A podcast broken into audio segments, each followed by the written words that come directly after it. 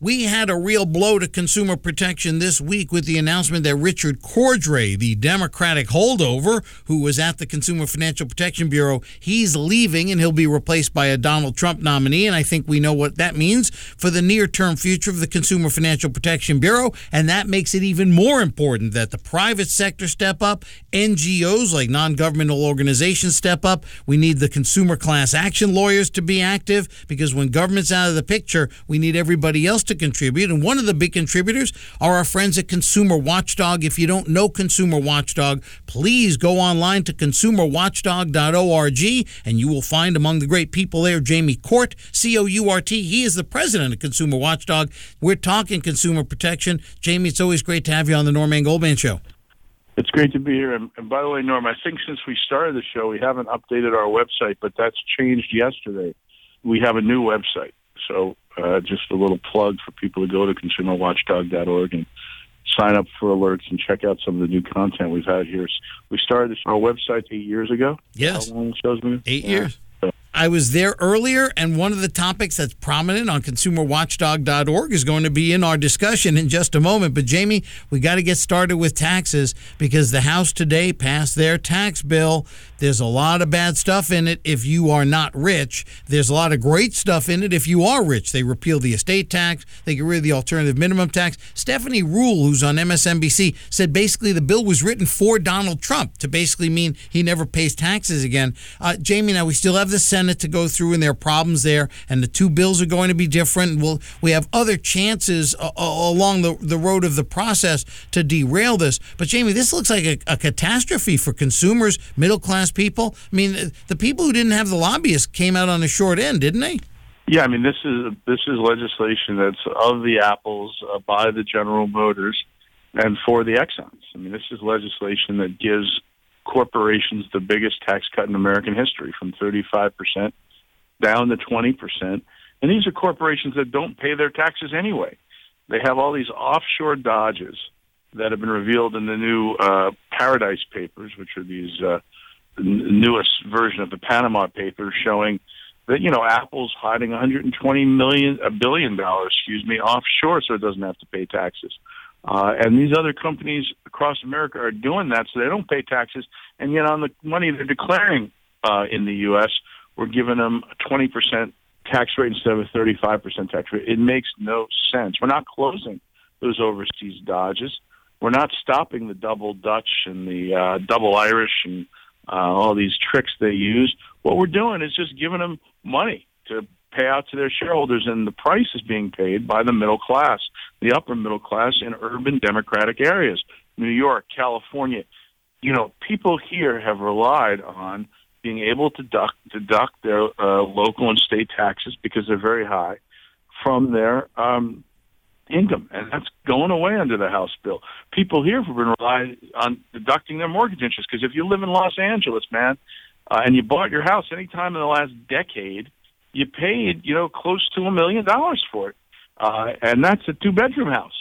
And you know what? You won't be able to deduct more than 500,000 under this plan. And yet the corporations are going to be able to deduct and the big, uh, the big, uh, investors are going to get huge breaks. And there's all sorts of special interest privileges written into startups that uh, don't want uh, to have to pay taxes when their uh, interest in companies vest. Well, they've gotten exemptions.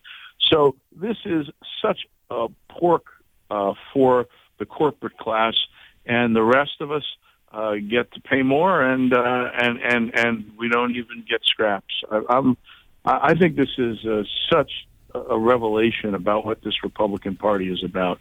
And uh, even many of the Republicans in California uh, who are vulnerable enough for reelection voted against it. Darrell Issa, uh, Dana Rohrabacher. I mean, this is a right wing caveman conservative, but he knows that 78% of the people in his district have mortgage interest deduction in excess of $500,000 because right. their houses are worth more than a million. Right.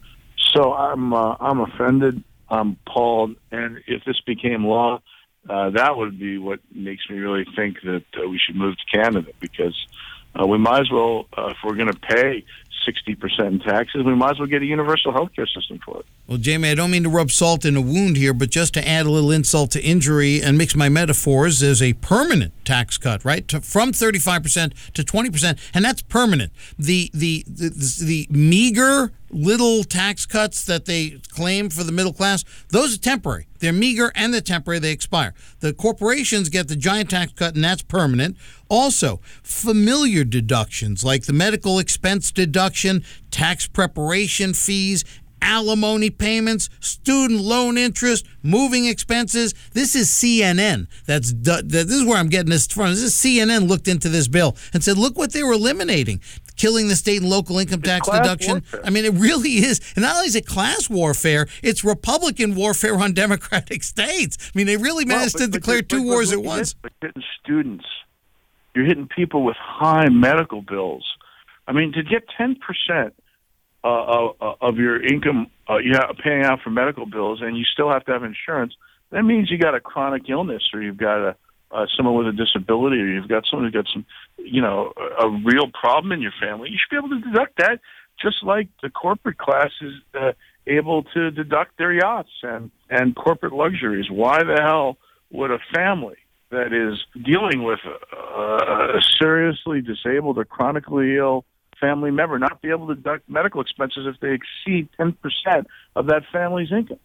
I mean, that makes complete sense. It should be a lower threshold because most of these people are insured or they have Medicaid or they have Medicare and they're still paying out of their own pocket more than 10% of their income.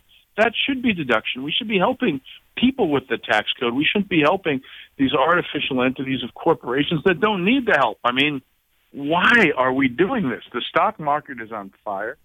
Corporate earnings are up. You know, there's no reason to to do this other than the Republicans shamelessly, shamelessly giving the spoils of the election back to the people they really represent, which are the corporations of America. And wow. maybe they hope that's what's going to keep them in power. If they're not helping any individuals here, they're helping corporations. I thought corporations were people, my friend. That little rhetorical joke aside, we're talking to our friend was Jamie. That Mitt Romney who said that? They are. that was Mitt Romney. Corporations are people, my friend. And people, some people knew, or some don't. I mean, they have the rights and privileges of people, but they have none of the social or legal responsibilities. You can't put them in jail, uh, which is, you know, exactly our point on on robot cars and why we can't trust them. They get all the benefits of being a human being and none of the burdens of being a human being. So it's really the best of both worlds, and that's that's the kind of crooked and rigged and fixed system that we're in right now. It's a crooked system. But Jamie, you can't I, throw a corporation in jail, it, and that and, and you can, you know, and and for all the problems I have with humanity, you know, I know that I can't throw individuals in jail. Well, and you can't even arrest a corporation. You can't put handcuffs on them. Jamie, I got to move us over to one of the big items that's on your website right now, consumerwatchdog.org. And if you don't know who we're talking to, check out Jamie Court, C O U R T, President, consumerwatchdog.org. And if you went to consumerwatchdog.org, you'd see that there is a big feature right there on the front page about self driving cars. There's a really ugly picture of one that's wrecked. And so, who's liable when a self driving car wrecks? And we're moving forward here in California with this experiment on self driving cars. Jamie, it's scaring me half to death. Consumer Watchdog is the leader, the leader, in my opinion, on safety of these self driving cars and trying to put some slow down breakage on, on, on, the on the breakneck pace that we're going uh, hurtling into these things. Jamie, I see consumerwatchdog.org has a lot on, on self driving cars. There's big news on it. What's going on? Well, the Department of Motor Vehicles in California, which is generally done some pretty good rules on self-driving cars. Did a really horrible one at the request of the lobbyists from GM who suggested it. It used to be that robot car makers would say, "Hey, you know, if we get into an accident, we're going to be responsible for our robots." Well, at the request of General Motors, the Department of Motor Vehicles has said under new regulations that robot car makers are not responsible for crashes if the uh, owner of the robot car didn't properly maintain the vehicle. Now, can you imagine? Say what? The, that's Say right. what? Say That- what? The robot car's driving, again to a crash, but you didn't put enough air in the tires or change the oil. That's the reason the car crashed and killed someone, and you're on the hook. So, you know, this was the brainchild, of course, of the lobbyists for GM, and the Department of Motor Vehicle lifted it directly out of General Motors' comments. And this lobbyist for General Motors previously worked at NHTSA, the National Highway Safety Transportation Administration, where he no doubt developed a great relationship with the people of the Department of Motor Vehicles, and then became a corporate lobbyist through the revolving door, used his leverage to get this written into the rules, and they hoped no one would notice. Well, we noticed, and uh, it's outrageous.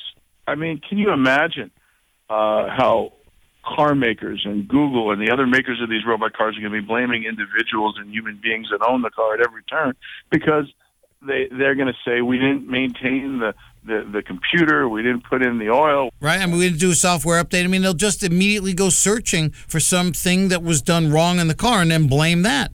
Uh, just Uh, let the, let me- uh, just the way me- Jamie, just the way insurance companies used to when you have a health problem, they'd search your application and say, "Oh, you didn't disclose you had acne when you were 13, so that was Exactly. fraud. We rescind the policy and you're out." And so this it sounds like the exact same thing. They're going to search for one thing to say, "Oh, see what you didn't do? It's your fault."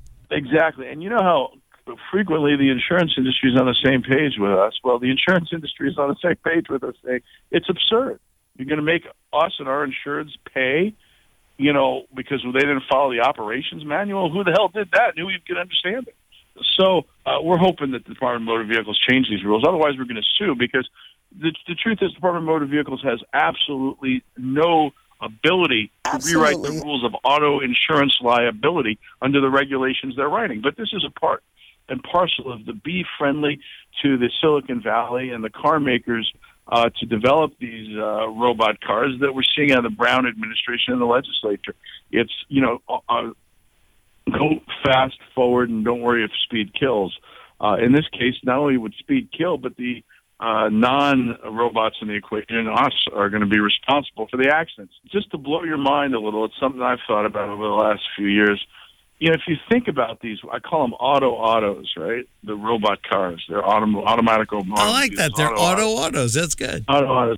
Now, if there's anything more dangerous than the artificial entity of the corporation, okay, that has the rights of human beings, it's the artificial entity of the corporation that has the rights of human beings driving uh, through artificial intelligence a robot car that makes choices like, oh, do I hit the pedestrian in the crosswalk uh, and not swerve out of the way and risk hurting the occupants of the car, or don't I do that?